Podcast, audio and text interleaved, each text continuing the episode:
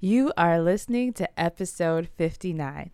Now, on today's episode, I get the honor to interview Alphonse Adetuyi. I actually went out of my way to find this particular guest because I watched a movie that he produced and is the director for called Lovejacked, which actually got on Netflix. That's how I came across the film. And honestly, the intersection between Canadian and Nigerian content in that film and all the jokes just got me and my family. And I knew that this was a film that I had to know more about. So, as I did my research, I realized that the producer and the director was a Canadian Nigerian himself. And I knew I had to find a way to get in contact with this individual by all means.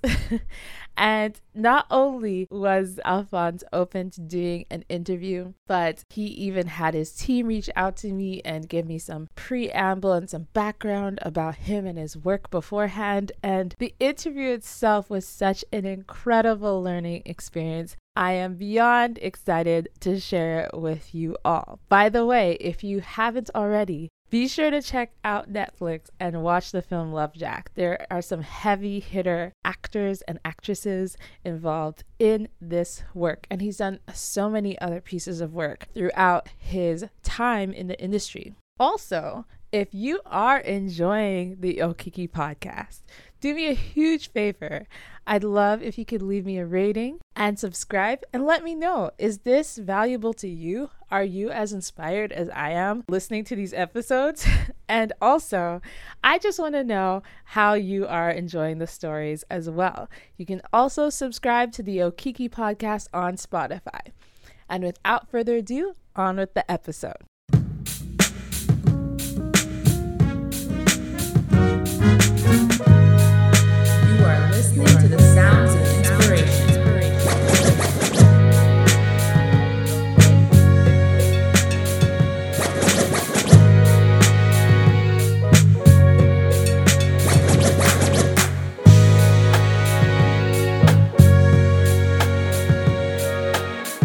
Welcome to the Okiki Podcast, where we make inspirational people known.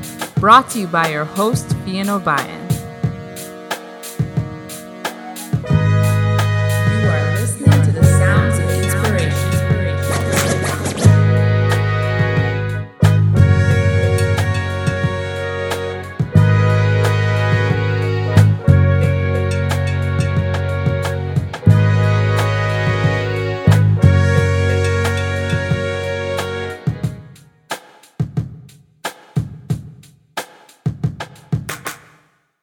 Hello, everyone, and welcome to the Okiki podcast. Today, I'm really excited to have a very special guest. His name is Alphonse Adetuyi, and he is an award winning producer and director. And his company, Inner City Films, has produced over 130 episodes of primetime television, and his feature films have been widely distributed in US, Canada, and Europe, including having officially four co productions with South Africa. I'm so excited to have Alphonse on the show. This is actually the first time that I watched a film and I had to find out who was behind the film. I wanted to let you know that when I saw it come up on Netflix, the first part I saw was actually the clip where Shamir is talking to, I believe it's Amber, mm-hmm. and they're running away from Lyric because he's out to get Shamir for money. And the joke was he was saying, Oh, yeah, there's a guy from Montreal with a gun who's trying to shoot me. And then she says, No, a Canadian guy with like a gun. I'm not getting the, you know, the words perfect, but people watch it. He's like, You have a Canadian chasing you with a gun? That doesn't sound right. And I just thought, Oh my gosh, this is brilliant. I have to watch this film. So I put it on my list and I was so surprised. I'm wearing Ankara today because there was an African focus on it. There's a South African and then there's a Nigerian focus on it. And the trailer did not give that away. And the story is just incredible. If you're listening, there may be spoilers, but that is what drew me to finding Alphonse. So, Alphonse, I'm just so honored and excited to have you here and really talk about your creativity because that really drew me in. Well, thank you for having me. Glad you watched the film and found me. Absolutely. So, it has actually become a family staple in our family. And we'll get into that more in the interview. But I wanted to know more about you. What inspired you to be a director and producer, especially as a Nigerian Canadian? I feel like that's such a different path than what I typically hear of Nigerian kids when they're raised. So I'd love to know more about your story. I guess it goes back to just my dad was a storyteller. He was a really good storyteller, even though he was a station engineer. Of course, we were all supposed to be either an engineer or a doctor, etc. But I think eventually he understood that our love was kind of in entertainment and in telling stories. So for me, it, you know, it began in, in high school. Probably began as a way to get out of English class, you know, and not have to write a paper. So what I did was shoot photographs and do poetry on the back of them, and that was an assignment. So I guess we, you know, just found ways of using the media. I was captivated the first time I, I used the camera, developed the footage, or if you're using a video camera to tell a story. For me, it was a I used Super 8 and some 16 mil when I was, you know, in high school. We had a really great uh, media arts program. Mm. I, I, grew up in Sudbury, so in Sudbury mm. Secondary. It's amazing. Up north, they just I guess decided to put all this money up there and they gave us this beautiful studio and all kinds of stuff to work with. And I kind of just fell in love with it, first with photography itself, and mm. then just with the storytelling, you know, with the camera. Mm. And it grew storytelling with camera and people and actors. And yeah. Wow that's amazing and and quite fortunate for you that like you said you had such a good strong program in your school that really helped stimulate that creativity. Now i think it's one thing to start with a media program and it's a whole other thing to actually enter the industry of film. So what was that process like for you from going from just something you're doing as a creative outlet to how do i actually create a career in this space well, you know, I think it kind of goes sort of incrementally because at first, one of the opportunities we had, you, you got to realize I have brothers that are like we're all one year apart, and four of us are in the entertainment industry. A writer, another's a producer, you know, and one was a DOP. And so I think that really helped as we came mm. together to do projects. I may have been the first one there, but they came very shortly after and got involved, you know. So we, I had kind of a ready-made crew and we helped each other and, we just wow. all fell in love with, mm. the, with the media. We had an opportunity then to do productions at the local cable stations. Do you remember when you, they had to do community stuff? Well, oh yeah, the Adetuyi brothers just sort of descended into the cable, and we made these shows. If you remember in Living Color, and it was called I think in Living Color in in the I guess it was in the 80s or whatever. Um, and we did that kind of stuff with music skits and all that stuff for cable television. At the same time, doing our little films. And it just grew from there. Uh, then, you know, eventually you got to kind of go away to school. We all went to different schools. Mm. And uh, I went to London to, to Fanshawe College, which had a film program, three years in that program.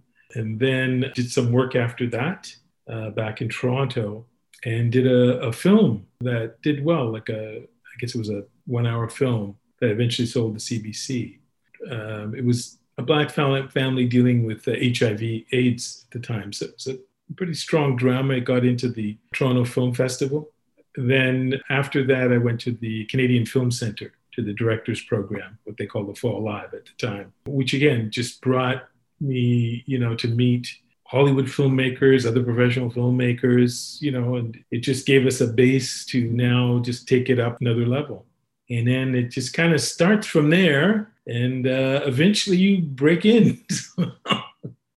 no, I love hearing that process because after the schooling, it was like, and it sounds like there's a lot of producing your own work even along the way. It wasn't just being a crew member with no. a production that was already going. Like you were really trying to create those opportunities through showing what you can do while working with people and the networking. So it's mm-hmm. it's very cool to hear. And I know that the Toronto Film Festival is actually very acclaimed as well, even internationally. So creating those opportunities. And then what did you feel was your biggest obstacle then in entering that space more mm-hmm. seriously, especially as being, I guess, new to it? And like you said, making those connections with even American production companies. What was your biggest obstacle and how did you overcome it? Well, you know, it's funny. The first obstacle that you have usually, because you try to get fund, we have funding sources, you know, Telefilm Canada, Ontario Film Development Corporation, uh, which is called Ontario Creates now, and other places to get sort of grants or funds to make your film. But the catch 22 is usually you have to have some sort of a portfolio to get that money to make your first film. how do you get the portfolio? I mean, you know, we, we had stuff we did in high school, but how do you really get a portfolio and then get funded? Mm. So my brother and I did what we did was we raised some money privately mm. to do this half hour comedy. So at the end of that, we had the tape. We had the first production. It was a professional. We brought a crew in from Toronto, and, wow. and we all my brothers worked on it. So with that, we could go into the various funding agencies and get money to develop our first scripts and our first productions. This was done in Sudbury, so it was really these private investors in Sudbury, some doctors and lawyers, and entrepreneurs who kind of believed in our vision, and uh, a great theater director, the late Tony Lloyd, who also helped provide that opportunity. So in, in the northern community, it was great because people would kind of rally around if you had an idea or something you wanted to do in the north, uh, you know, and we and we did that. Yeah, I really like what you're saying too about how to leverage the people that you did have in your network because, like you said, you needed to show some type of body of work to even get the grant funding in the first place. And even you approaching privately kind of reminds me of the tech space, you know, uh, people trying to get funding for that. And there's a lot of like angel investments that happen. So it sounds like a similar approach was needed to prove your art, for lack of a better word, and really get the ball rolling. Mm-hmm. I wanted to ask you too, can you tell us a little bit about the co production process? Because I think I'm seeing a theme of creating your own work, creating your own opportunities. And I come to understand co production is another kind of way of doing that. I believe you have co production with South Africa, with India. And I think that's kind of a fairly new concept to me and maybe for my audience. I don't know if you mind explaining that and how that's another way to really leverage more opportunities to create film. You know, Canada is really uh, specializes in co-productions as far as countries around the world. We have official co-production treaties with over but over 55 countries right now. Um, so that's an important part of getting Canadian images on screens because you have to realize that we sit right beside a, huge production of, uh, you know, Behemoth, which is Hollywood. Um, and so they eat up about, you know, over 90 something percent of our screen time. So the only way to combat that and uh, get our voice is heard even in Canada and other parts of the world is by kind of combining forces with other countries so that we can you know build bigger budgets etc and really kind of fight for our little space in the world. So one of the strategies that canada adopted was um, co-production. So we have co-productions like i said with like 50 something countries and you know and they're expanding. Now, for people of color, we, we didn't have that many co productions with certain African countries. And so some of us would like to tell stories, you know, including um, uh, Africa or including the diaspora. So it was incumbent upon us to help push these these co-production treaties. So that's what I did in the uh, mid '90s with South Africa. And the first production that, or the first time that uh, South Africa did a co production was with Canada. And we did a production called Ikaya, a Family Chronicle for CBC, 13 One Hours. And that came through a friend who was part of the Black Film Video Network, and he was from South Africa. And he was one of the youngest detainees in South Africa. After we have meetings at BFVN, I used to take him back to York, where he lived with his wife. And he would tell me the stories of growing up in South Africa. And I thought, wow, this would make an amazing series. And he says, yes, it would. I'm already writing it. And he wrote 13 one hours that we presented to the CBC. And they were really excited about it and decided to back us. So that was the first major thing uh, that I did with my brother Amos. And it had to be you know, a co production because at the time, uh, CBC's prime time was all Canadian. And if you're a co production, you're seen as 100% Canadian in Canada and 100% Canadian in the other country that you're co producing with. So just I helped put that together in the last minute. And then we were able to uh, start production and do this sort of landmark production in South Africa, which it did really well there. That led to the second one. Number of years later, we did one called Jozi-H that took place in a trauma hospital in Johannesburg and that accepted doctors from all over the world, including Canada, to kind of deal with these, you know, amazing situations. And so that was the uh, second one that we did with South Africa. And then the third one was the Lovejacked movie, uh, which did really well. We got picked up by Netflix for a worldwide release. So they dubbed it a number of languages. So it's uh, it's really interesting in German and Italian and French. And so that was great. That was a big break for us, you know, and really helped our budget and helped us to have some great music in the film. It's done really well internationally. The fourth one is called Dreams of the Moon. It takes place, it's interesting because I just got a, a note that it's the 50th year of when the Apollo 16 astronauts came to Sudbury, my hometown, to train before landing on the moon.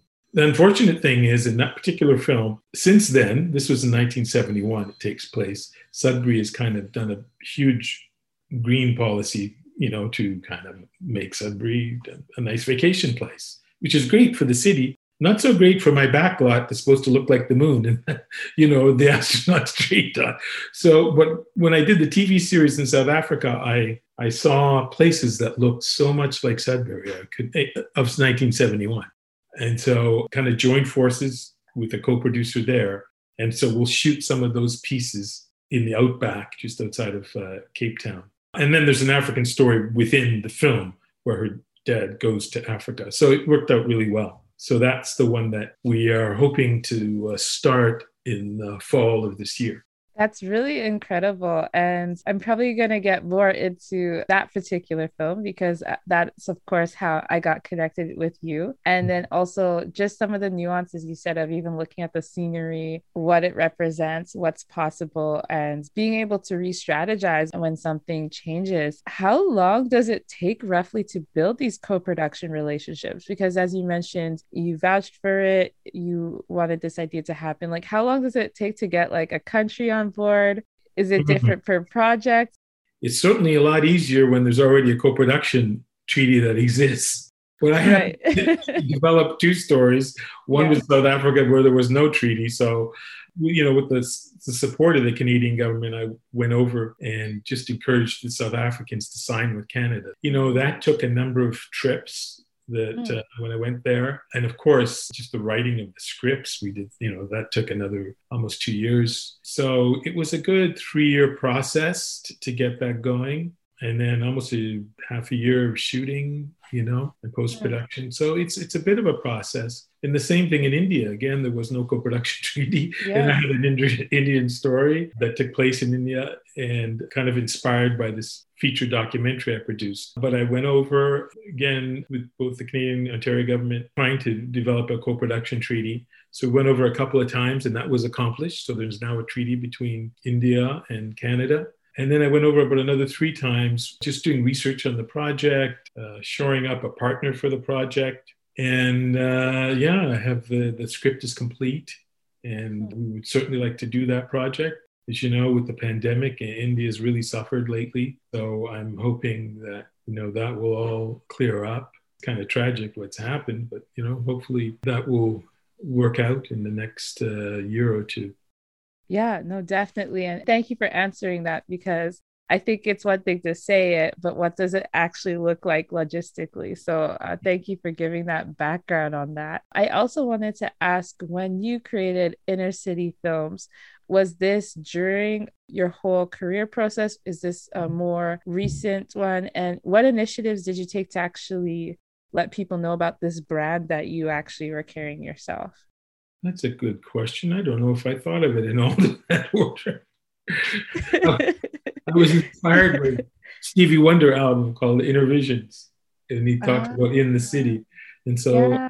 named my company Inner City at the time, wow. thinking downtown. I live close to downtown, mm-hmm. and I was really just thinking about urban film. You know, at the hmm. time when I was thinking about the company, it's been a while since I re- did that company. It was kind of the 80s. Mm. so, and it was just to inspire me. I just sort of you know, established that company and said, okay, I'm going to start to do my own work. And initially, I started actually doing some, uh, you know, corporate videos and films, you know, as a producer and director. Uh, you know, after school, I did have to make a living coming from Sudbury to Toronto. so those were some of the things that I did, being able mm. to sort of put food on the table, mm-hmm. send out mm-hmm. some letters saying, hey, I can make your video for you. Yeah, and, definitely. Uh, I think I sent out 10 letters and got five jobs.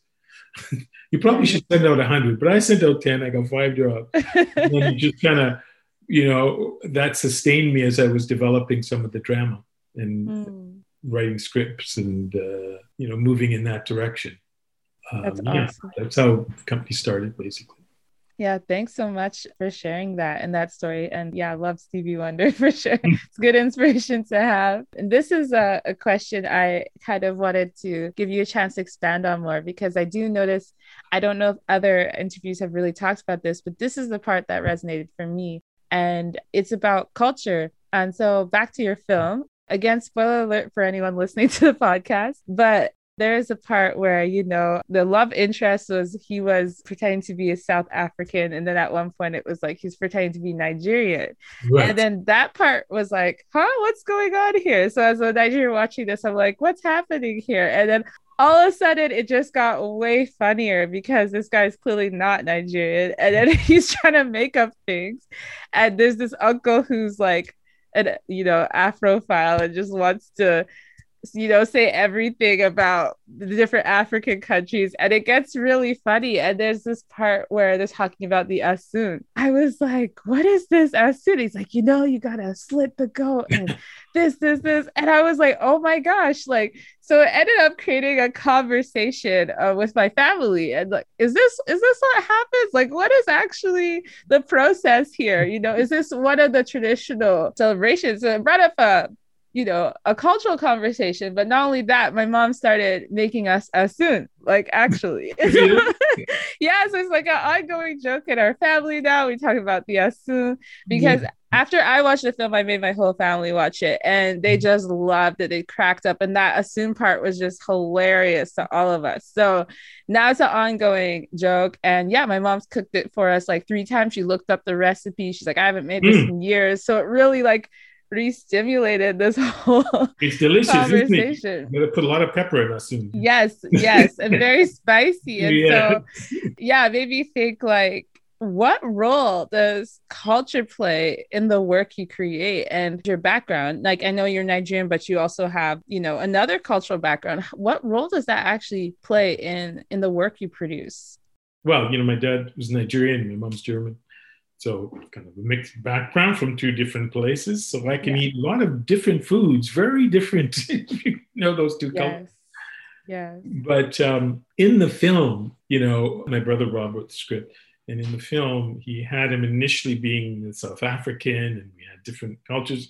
And then what I realized as I was going along is I don't know as much about South African culture, particularly, you know, whether it's Ndebele or different cultures within South Africa.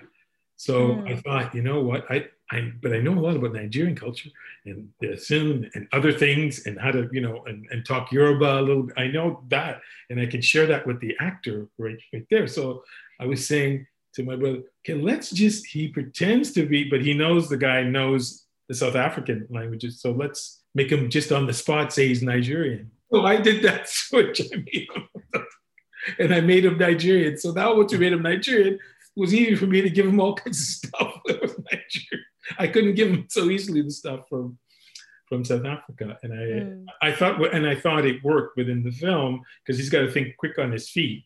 Right. As, um, you know, we have his, the, the Uncle Rufus character, mm-hmm. you know, speaking. I, I guess it was Nepali something, and so uh, I had him, you know, switch to the Nigerian and fed him all of that. Plus, we also had a Nigerian that was helping with some of the accents and stuff like that. Yeah, so, yeah. So that's why I switched him to Nigerian. Plus, of course, wanted to identify with my culture in that sense, right? Yes. Nigerians would get it. I knew they would. and of course, we twisted the thing about the Asun a little bit as far as the wedding ceremony. But I remember one of my last meals in Nigeria was Asun mm. before we mm. left. They made it, you know, people, these two brothers come over and they make a wonderful Asun, you know, with the goat and all this kind of spices and they barbecue it, and it was the soon was great. So I knew we had to have this. I just bend it a little bit, you know, to fit the story. Yeah. But I to like it's a little different than what he's, but it was hilarious, honestly, for the film and seeing the actor's reaction to wait, I have to do this. Like you guys just have to watch it. It's a really funny part, especially well, resonated with us. Yeah. Glad you got it because I watched it with some in uh, we had screenings in Atlanta, New York, a few places as well. And I remember there was some Nigerians there. He's he's not really a Nigerian. I get like a lot of comments. I wanted to tell I know that's part of the joke. He's not Nigerian. Right. Some right. Felt, you're making fun of Nigerians. No, I'm not making fun of. I'm a Nigerian, and I'm yeah. having fun with the character. When I, you know, he's he's clearly not Nigerian, so we're not trying to fool an audience. The audience knows he's he's North yeah. American you know. So anyway some of them just you know when they are concerned that you have they were asking me why do you have a non-nigerian playing a nigerian because it makes it funnier. Well yeah because he's not a nigerian. That's the whole point. My whole uh, the whole time I watched that, I kept thinking, "Oh no, he's gonna make a mess of himself here," because there's one thing with South African culture, their language and I um, went to South Africa for three weeks a few summers ago. So there's that aspect, but there's a whole other thing with Nigerians and their language, especially Yoruba. They're like very into their culture. So it's very hard to fool actual Nigerians. So that's why I thought that part was really funny because I thought, oh, if anybody was actually Nigerian in that friend circle, they would get him yeah, right. right away. and yeah, it really it really made the stakes quite high. And in light of that, congrats, of course, on the international success. It really stuck out to me. Uh, it's now a family staple of ours because I really felt like it intersected like kind of the Canadian aspect with the Nigerian aspect, which is very unique. I've watched Nollywood. And of course, mm-hmm. I watched Hollywood, but I hadn't right. really seen a film that tried to cross over the two in such a unique way. This kind of leads into my next question that you're one of the founding members of the Black Film and Video Network. And from what I understand, you've created a lot of opportunities. And you yourself being a minority in this space, what mm-hmm. was the importance for you to create such an organization? I think back then we realized that there weren't a whole lot of us in film television. And so we felt that sort of incumbent upon ourselves to create awareness, to create opportunities. You know, there's a lot of people involved back then. Uh, Claire Prieto, uh, forgetting all the names. Christene Browne, she's also a filmmaker. Uh, Lana Lovell, Karen King, a number of individuals. Cameron Bailey as well, he was involved. He's always been a great supporter. And we just organized ourselves to be able to both continue to build our knowledge in film and television and also reach out to the people in the, of color in England that were already kind of building a, a serious base. And then that led us to eventually reach out even wider around the world now, especially. But basically, it was the US and the UK and us. And the organization really came together. It was a lot of work. And then the idea, I guess, uh, at, a, at, a certain time was when we were able to get the opportunities, like when I had the TV series, well, then it's like, who are we going to hire? If we don't hire our own people, what are we saying? So this was in the uh, around 95, and we did the first series, and then 2006 when we did the second. So in 95, we said, okay, we're going to hire people of color and women. But at least even in my first one called Survivors, that's the kind of edict that was given to our line producer: people of color and women. okay, those were the two categories. So we had women like that were a sound boom, which is typically a male job, and uh, camera, you know, working with the camera crew. Again, a woman was in there. So we really wanted to push it. We thought, you know, because we're preaching this, so we better kind of live what we preach. We're reaching all, but it was not an easy time. You know, unions didn't quite see it that way. You know, you had a group of people, if they're in the union, why shouldn't they keep their camera crew together? Why should they knock one guy out, let someone who's not even in the union, but the person of color, come into that place? That was a very right. hard argument to, but eventually they kind of saw the light, and we have the industry itself, you know, was really uh, responsive and supportive. Mm. So, uh, you know, DOPs have said, fine, I have, you know, crew, usually three or four, I will allow, you know, a person of color to come in here. And then later on in other production, guess what? That person of color get to work with them, even not on our production. So you get to mingle and people get to meet each other. At first, you got to push really hard to make that happen. I think we, we, we all did that and it, you know, worked really well. And some of those early productions and even in the second series, and then we did a long running um, factual series as well. We worked with people like Sudz Sutherland, who's doing amazing job as a director now. Jennifer Holness, mm. she worked with us for a while, and they're doing amazing. People like Grace Lawrence work for us. Who else? Ricardo Diaz, who mm-hmm. was one of the people that came on as an assistant in the camera department, who's mm. now a very experienced DOP. And mm. even Cameron Bailey wrote a script for us. You know, he, wow. uh, a TV pilot. Mm. Really good. BBC. Uh, so we had the opportunity to, you know, work with a lot of talented people that were coming up in all kinds of ways, and uh, so that was it was an exciting growth time for the diverse uh, community in, in film and television. Yes, for sure, and it's just really interesting how you're saying that you pushed for these individuals to be in that position, but once you know those companies actually got to work with them it sounds like mm. on their own they're like hey this is actually a very good person to work with and that relationship continued i believe it's your team that let me know about this but uh, even um, the main character because what happened is after this film of course i ha- looked up all the actors because i like them all so much and i realized like shamier he's doing a lot of work all of like I don't know whether I just didn't know who he was before this film, but all of a sudden I was like, oh, he's in a bunch of movies. But I was told this was actually one of his breakout roles was even working with you. Uh, yeah, Shamier is a great talent. Uh, he was just amazing, and he's doing really well. I mean, he's established himself in the states. He's doing all kinds of works with all the kind of A-list actors he's been working with. So he has a really bright future, definitely and then Stephan James, his brother. I don't know if you know Stephan James. Uh, if Beale Street could talk and um, Race, the Jesse Owens story, they're brothers, you know. Wow. Okay. Small world. yeah, like brother, your brothers who are all. yeah. Yeah. And he plays his brother's brother.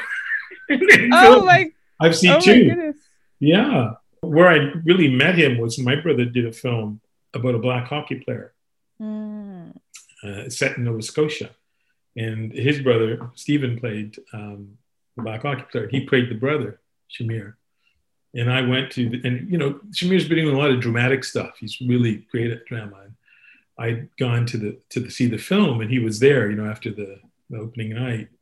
And so I saw him there, and I was looking for the lead of Lovejacked.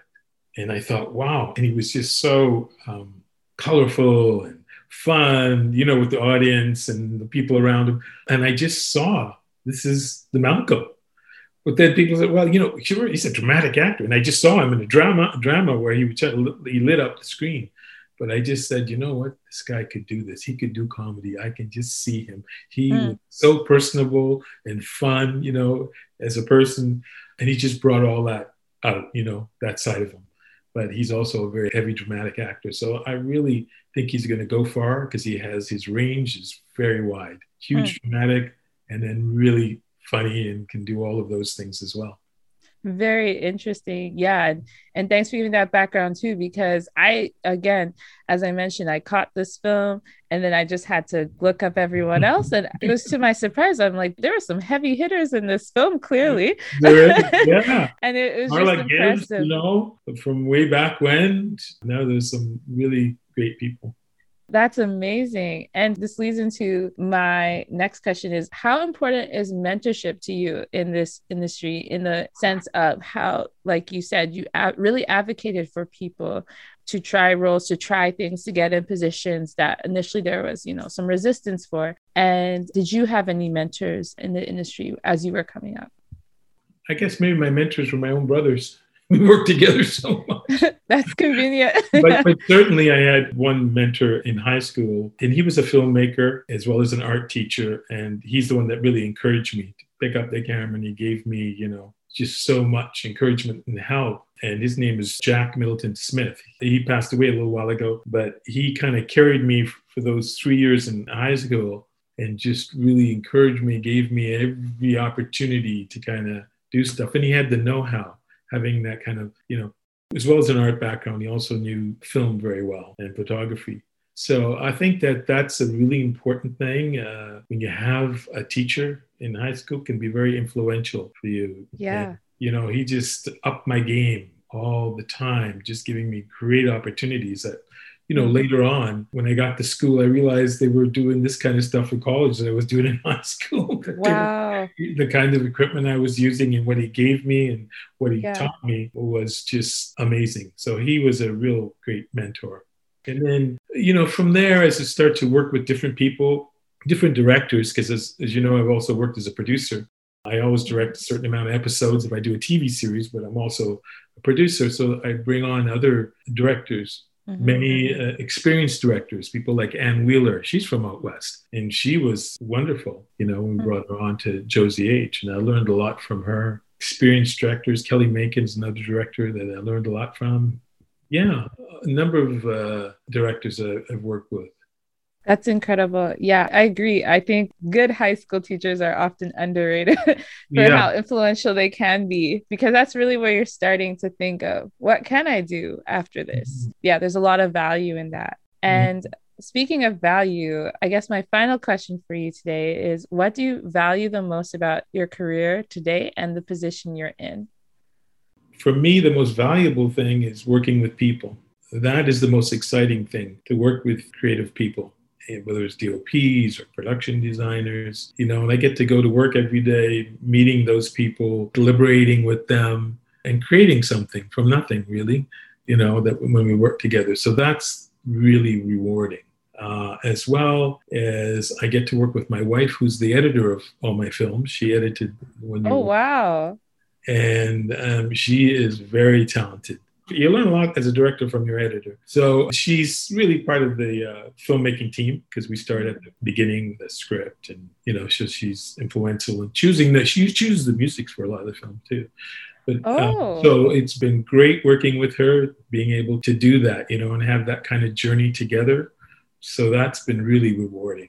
And also working with my brothers, Amos, who's you know, he produces Diggstown, the uh, series shot out east, and my brother Tom, who shot stuff for me as well as a cameraman, DOP, and of course my brother Rob, who's I've just done his last two films were scripts that he wrote.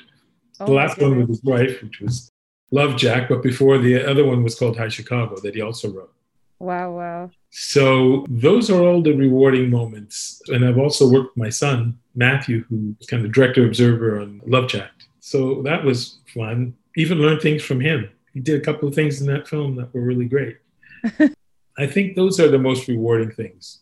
Just Hmm. be working with the people, having the opportunities, again, even to work with people in other countries, people in South Africa, great crews, just amazing people. Some of them in the second time, or I guess it'd be the third co-pro that I brought over here. And actually, they were the DOP. We were training a lot of people in our first series in South Africa Wow. but they became at such a high level.